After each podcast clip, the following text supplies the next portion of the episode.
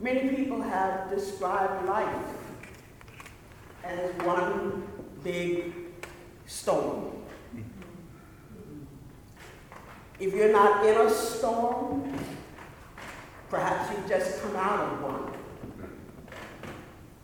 If you've not come out of one, perhaps you're heading towards one.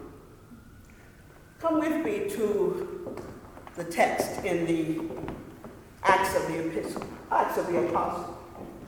Because Paul is in a storm. I want to share with you out of the verses of Acts 27. Selected verses. But I encourage you to read the entire chapter as soon as you can. When it was decided that we would sail for Italy, Paul and some other prisoners were handed over to a centurion named Julius, who belonged to the imperial regiment. When neither sun nor stars appeared for many days, and the storm continued raging, we finally gave up all hope of ever being saved. I urge you to keep up your courage, because not one of you will be lost, said Paul. Only the ship will be destroyed. Because last night an angel of the God to whom I belong and whom I serve stood beside me and said, Do not be afraid, Paul. You must stand trial before Caesar. And God has graciously given you the lives of all who sail with you. So keep up your courage, men. For I have faith that God, in God, that it will happen just as God told me. After he said this, Paul took some bread and gave thanks to God in front of them all. He broke it and began to eat. But the ship struck a sandbar and ran aground. The bow stuck fast and would not move, and the stern was broken to pieces by the pounding of the surf. The soldiers planned to kill the prisoners to prevent any of them from swimming away and escaping. But the centurion wanted to spare Paul's life and kept them from carrying out their plan. He ordered those who could swim to jump overboard first and get to land. The rest were to get there on boards and broken pieces of the ship. In this way, everyone reached land safely. Think with me a few minutes on just the two words broken pieces. God does not guarantee any of us a storm free life. Paul, in this text, is on his way to Rome to face trial. And there are 276 principal passengers on board the ship with him. In mid November, they encountered this powerful storm rough waters, rough winds, shattered and battered ship. They are now in survival mode. Their heavenly, heavily laden ship has been emptied into the sea. Everything but the passengers. The commander tells them, jump overboard. But one of the most meaningful instructions I think I've ever heard comes next. For those of you who can't swim, jump in anyway. Grab hold of a broken piece of the ship because you can make it to shore on boards and broken pieces. Faith makes us visualize the possible while seemingly drowning in the impossible. Sometimes we even find our very souls in survival mode. But often in our brokenness, we don't know how to be mended back together.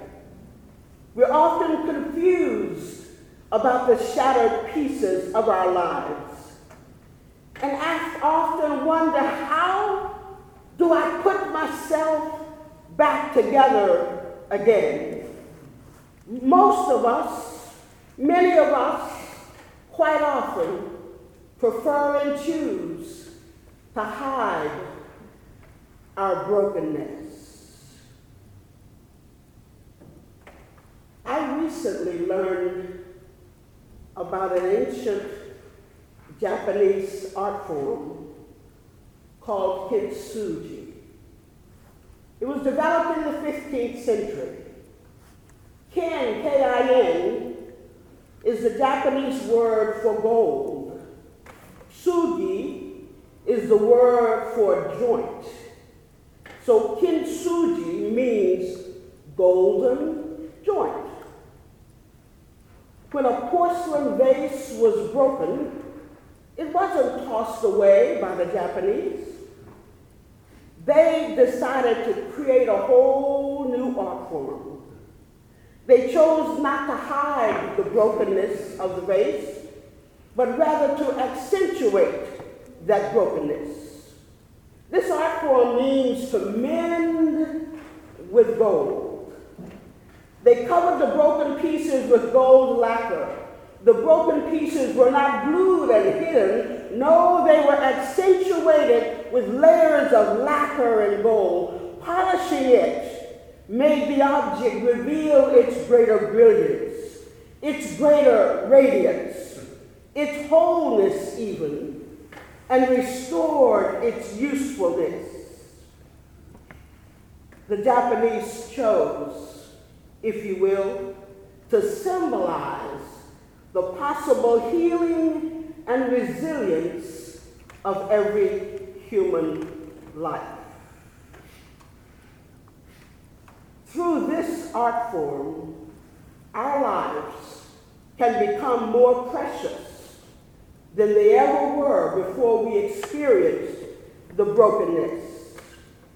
Ernest Hemingway declared the world breaks everybody. And afterwards, many are strong at the broken places. I don't know what kind of brokenness you might experience. I can tell you about my own, and maybe I'll share one little piece of it. I was married for 11 and a half years and certainly dreamed and thought and prayed and wished and tried for the marriage to last a lifetime. But it didn't. As I shared with my husband, I know God has called me into ministry. And his immediate response was, I don't think I can take a you, girl. And I knew then that there would be a forthcoming major decision. Long story short, after the 11 and a half years, I moved about 600 miles away to return to college, finish my education, and head on into seminary. And in my first apartment, after gathering all my things, settling in, trying to get myself established there. I simply tried to nail a nail in the wall so that I could just hang a picture on the wall. I couldn't nail the nail. I couldn't hang the picture. I realized I'd never done it before, but something so simple seemed as though a child could But I sat in the middle of my living room floor and sobbed like a two year old. God, if I can't hang a picture, how will I ever take care of myself? Wasn't too long after that that I felt like I could build a whole house. God has a way of not just restoring us, but giving us more than whatever we lost in those broken moments. Come with me back to the text. Paul talk, tucked something special into this storm experience that none of us would have anticipated or expected. The passengers have already seen many places, many pieces of the broken ship floating in the water. Paul cries out, wait a minute! Let's celebrate communion.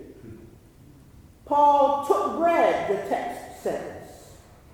Paul blessed it. Paul broke it. Paul gave it.